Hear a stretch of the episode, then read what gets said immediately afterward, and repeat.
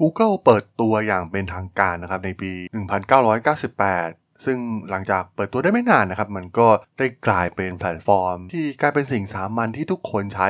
บนอินเทอร์เน็ตนะครับ มันสร้างผลกระทบยิ่งกว่าเป็นวัฒนธรรมใหม่ ไม่ต้องพูดถึงสิ่งที่ Google เองเนี่ยได้สร้างผลกระทบอย่างไรต่อโลกมนุษย์เราในช่วง 25 ปีที่ผ่านมานะครับ แต่ว่ามาถึงตอนนี้เนี่ยเรียกได้ว่าจุดเปลี่ยนครั้งใหญ่กำลังจะเกิดขึ้น มันเป็นสัญญาณอย่างหนึ่งนะครับว่ายุคพีคที่สุดของ Google เนี่ยกำลังจะสิ้นสุดลง หรือว่าอาจจะจบลงไปแล้ว พอดูเหมือนว่า พวกเขาไม่ได้มีความแม่นยำเหมือนเดิม มีความสามารถเหมือนเดิม หรือว่าบริษัทก็ไม่ได้ทุ่มเทให้กับ Search Engine เหมือนเมื่อก่อนนะครับรวมถึงการเพิ่มขึ้นของเครือข่ายโซเชียลมีเดียที่ใช้อัลกอริทึมแบบปิด ไม่ว่าจะเป็น Facebook Instagram ของ Meta เองที่เริ่มเข้ามากลืนกินรูปแบบของเว็บในปี 2010 และ ในช่วงไม่กี่ปีที่ผ่านมานะครับ มีการเปลี่ยนแปลงไปสู่ฟีดวิดีโอเพื่อความบันเทิงอย่าง TikTok ซึ่งขณะนี้เนี่ยผู้ใช้อินเทอร์เน็ตรุ่นใหม่กำลังใช้เป็นเครื่องมือค้นหาหลัก เรื่องราวเรื่องนี้มีความน่าสนใจอย่างไรนะครับ ไปรับฟังกันได้เลยครับผม You are listening to Geek Forever podcast. Open your world with technology.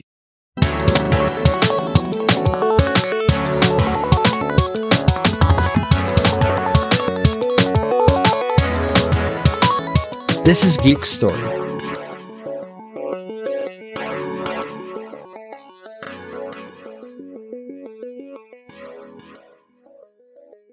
สวัสดีครับ ผมดนทราดนจากดนดนบล็อกนะครับ และนี่คือรายการ Geek Story นะครับรายการที่มาเล่าเรื่องราวประวัตินักธุรกิจ เรื่องราวทางธุรกิจที่มีความน่าสนใจนะครับ ใน EP นี้มาพูดถึงเรื่องราวของ Google นะครับเครือข่าย Search Engine ที่ถือว่าครองโลกของการค้นหามานานมากนักแล้วนะครับ พวกเขาก่อตั้งขึ้นในปี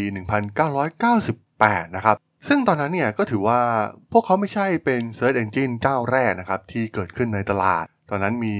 Search Engine อย่าง Alta Vista เอง แต่ว่าสิ่งที่ทำให้ผลลัพธ์ของ Google แตกต่างจาก Alta Vista ก็คืออัลกอริทึมเพจแรงของพวกเขานั่นเองนะครับ ซึ่งเป็นการจัดระเบียบผลลัพธ์ตามจำนวนลิงก์ระหว่างเว็บ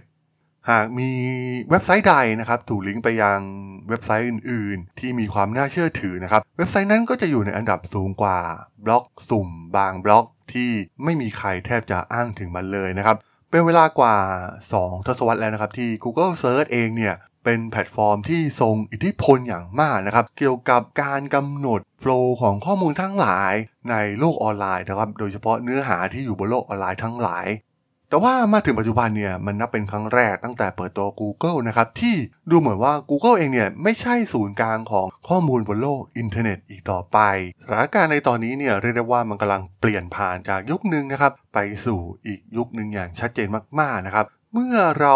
ลองมองย้อนกลับไปที่การเปิดตัวผลิตภัณฑ์ Google ในช่วงปีแรกๆนะครับมันแตกต่างอย่างสิ้นเชิงนะครับไม่ว่าจะเป็นผลิตภัณฑ์อย่าง Google Groups Calendar Google News Google Answer นะครับ การเข้าซื้อ YouTube แล้วก็บล็อกเกอร์นะครับในปี 2003 ทุกการตัดสินใจในยุคแรกๆเนี่ยมันไม่มีอะไรที่มีความซับซ้อนเลยนะครับ เป็นกลยุทธ์ที่มีความชาญฉลาดอย่างแท้จริง ทุกอย่างมันใช้งานง่าย มันมีความ simple มากๆนะครับ ตัวอย่างผลิตภัณฑ์หนึ่งที่น่าสนใจนะครับ นั่นคือ Google Reader ซึ่งสร้างขึ้นโดยวิศวกรของ Google ที่มีชื่อว่า Chris w e t t e r e l นะครับในปี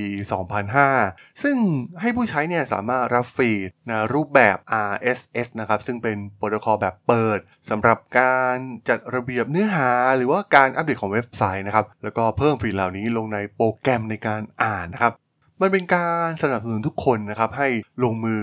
เขียนสิ่งต่างๆ ลงบนเว็บนะครับ ทุกสิ่งที่ Google ทำเนี่ยก็คือการทำให้บริการทางด้านอินเทอร์เน็ตดียิ่งขึ้น เครื่องมือที่มีการเปิดตัวอย่างต่อเนื่องเนี่ยมันให้ความรู้สึกเชื่อมโยงกับภารกิจในการรวบรวมข้อมูลของโลกเรานะครับและช่วยให้ผู้คนเนี่ยเพิ่มเนื้อหา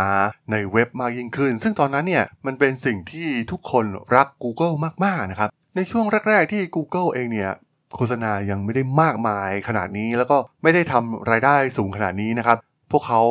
เน้นไปที่โฆษณาที่ให้ผลลัพธ์ที่เกี่ยวข้องจริง ๆ ในการค้นหานะครับ แล้วก็สามารถคลิกในรูปแบบที่มีความเรียบง่าย ทุกคนเข้าใจมันนะครับ แต่ว่าโอ้โหเมื่อมาถึงปัจจุบันเนี่ย มันแทบจะพลิกกลับอย่างสิ้นเชิงนะครับ กับยุคแรกๆของ Google เอง เพราะว่าผลลัพธ์ที่ได้ส่วนใหญ่เนี่ย มันกลายเป็นการสแปมนะครับ มีการทำ SEO แบบสแปมแล้วก็สร้าง keyword แล้วก็ขึ้นมาติดอันดับนะครับ แล้วก็เป็นเรื่องที่ยากนะครับสำหรับคนที่เข้ามาใช้ Google ซึ่งมันแตกต่างในเรื่องของประโยชน์การใช้งานเป็นอย่างมาก เมื่อเทียบกับในยุคแรกๆนะครับ ตอนนี้โอ้โห มันมีรูปแบบของช้อปปิ้งรูปแบบของอะไรเต็มไปหมดนะครับรกไปหมดหน้าจอของ Google ในยุคนี้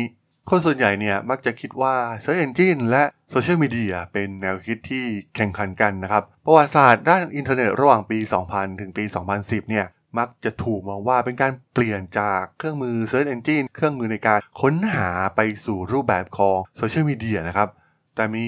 นักวิชาการหลายคนนะครับ ก็มองว่า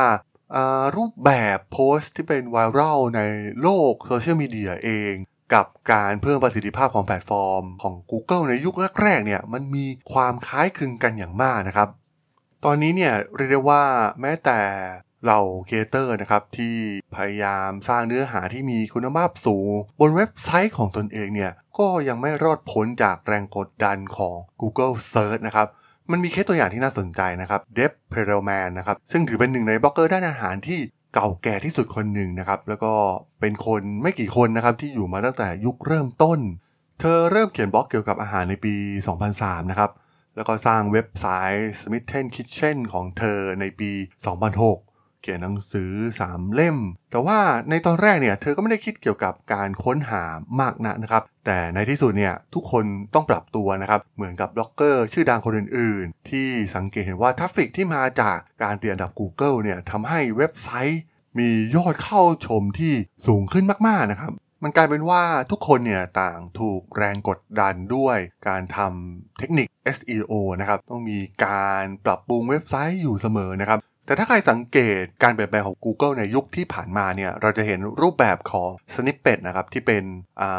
ผลการค้นหาอันดับแรกสุด แล้วก็มีเนื้อหาบางส่วนแสดงออกมานะครับ ซึ่งบางครั้งเนี่ยเราแทบจะไม่ต้องกดลิงก์เข้าไปดูเว็บไซต์เต็มๆเลยด้วยซ้ำนะครับ มันเป็นการแสดงผลโดย Google ด้วยตัวมันเอง ผมยกตัวอย่างง่ายๆนะครับตัวอย่างเว็บไซต์ในการตรวจสลากกินแบ่งตรวจหวยของเรานั่นเองนะครับ ซึ่งตอนนี้เนี่ยเราจะเห็นว่าเมื่อเรา search เกี่ยวกับการตรวจลอตเตอรี่ต่างๆเนี่ยมันก็จะมีให้กรอกตัวเลขได้เลยนะครับใน Google ซึ่งเมื่อกรอกตัวเลขมันก็บอกเลยนะครับว่าเราถูกหวยหรือไม่ถูกหวย โดยที่เราแทบจะไม่ต้องไปเข้าเว็บไซต์อื่นต่ออีกแต่อย่างใดนะครับ ไม่ต้องไปเข้าเว็บไซต์กองสลากไม่ต้องไปเข้าเว็บไซต์อย่างสนุก .com นะครับที่มักจะได้ traffic จากการตรวจผลสลากลอตเตอรี่สูงมากๆนะครับ ในอดีต แต่ว่าตอนนี้เนี่ยกลายเป็นว่าทุกคนเนี่ยสามารถกรอกเข้าไปใน Google แล้วก็ทำมันได้นะครับ รวมถึงเนื้อหาคอนเทนต์ประเภทอื่นอีกมากมายนะครับ ที่ผลการค้นหาอันดับแรกที่เป็น snippet นี่เองนะครับ ที่เป็นปัญหากับเหล่าบล็อกเกอร์ปัจจุบันนะครับ แล้วก็ตัว Deb Perelman เองเนี่ยก็เจอปัญหานี้ เพราะว่าสุดท้ายแล้วเนี่ยคนเข้ามาอาจจะเห็นสูตรอาหารแบบสั้น ที่โผล่มาใน Google ในผลการค้นหาอันดับแรกนะครับ แต่ว่าไม่ได้เข้าไปชมเว็บไซต์เต็มๆของเธอแต่อย่างใด ซึ่งถ้ามองกันจริงๆเนี่ยมันก็คล้ายกับรูปแบบของไวรัลในโซเชียลมีเดียนั่นเองนะครับ การเข้าไปติดผลการค้นหาอันดับแรกๆเนี่ยสูตรอาหารของ Deb เองเนี่ยก็กลายเป็นไวรัลในอินเทอร์เน็ตได้เช่นเดียวกัน ซึ่งรูปแบบมันเนี่ยก็ไม่มีความแตกต่างกันนะครับ เมื่อเทียบกันจริงๆ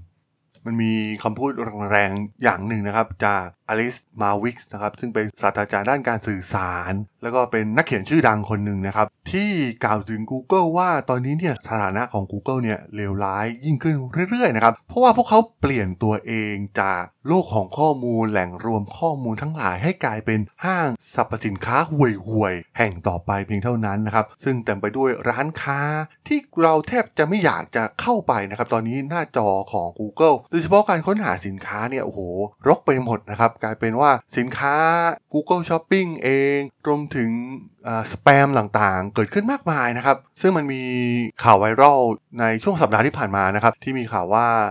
มีโฆษณาที่เป็นสแปมที่เป็นมิจฉาชีพด้วยซ้ำนะครับ มาคอยดักคนที่เดือดร้อนจากการถูกหลอกทางด้านออนไลน์นะครับ ถูกโจรกรรมบัตรเครดิต หรือว่า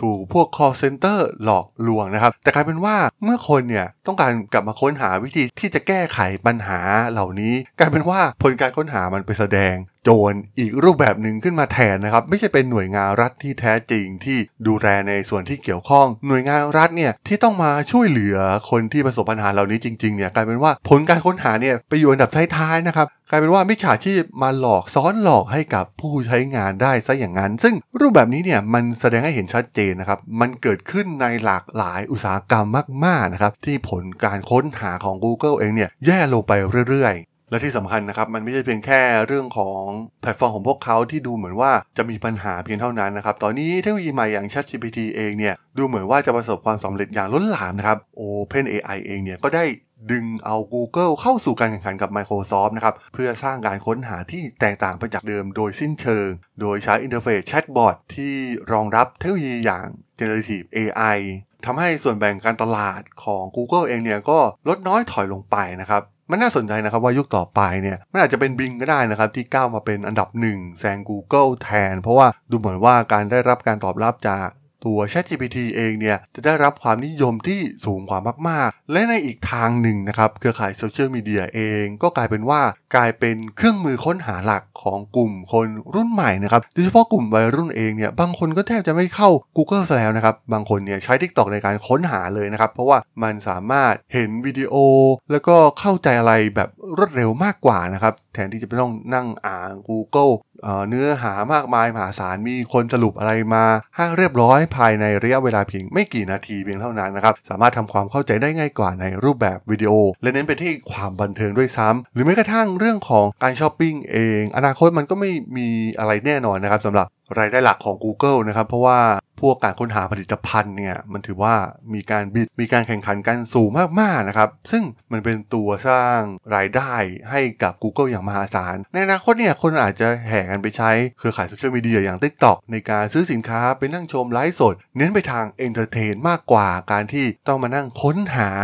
ในเครื่องมือที่ดูเหมือนจะห่วยลงไปเรื่อยๆ อย่าง Google นะครับ และตอนนี้เนี่ยพวกเขาเริ่มทำตัวไม่ใช่เพียงแค่เป็นตัวกลางนะครับ ในการกระจายเนื้อหาไปยังเว็บไซต์อื่นๆ มันกลายเป็นว่าพวกเขาพยายามที่จะรวบรวมข้อมูลกลายเป็น portal เราจะเห็นเว็บข่าวมากมายนะครับใน Google ที่ Google รวบรวมข้อมูลมานะครับ เพื่อให้คนเนี่ย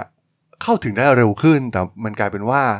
เว็บไซต์ปลายทางเนี่ยมันก็ไม่ได้รับ traffic อีกต่อไป ซึ่งสุดท้ายแล้วเนี่ยมันอาจจะสร้างปัญหาให้กับ Google ในระยะยาวได้นั่นเองครับผมสำหรับเรื่องราวของ Google ใน EP นี้เนี่ยผมก็ต้องขอจบไว้เพียงเท่านี้ก่อนนะครับสำหรับเพื่อนๆที่สนใจเรื่องราวทางธุรกิจเทคโนโลยีและวิทยาศาสตร์ใหม่ๆที่มีความน่าสนใจก็สามารถติดตามมาได้นะครับ ทางช่อง Geek Forever Podcast ตอนนี้ก็มีอยู่ในแพลตฟอร์มหลักๆ ทั้ง Podbean Apple Podcast Google Podcast Spotify YouTube แล้วก็จะมีการอัปโหลดลงแพลตฟอร์ม Blockdit ใน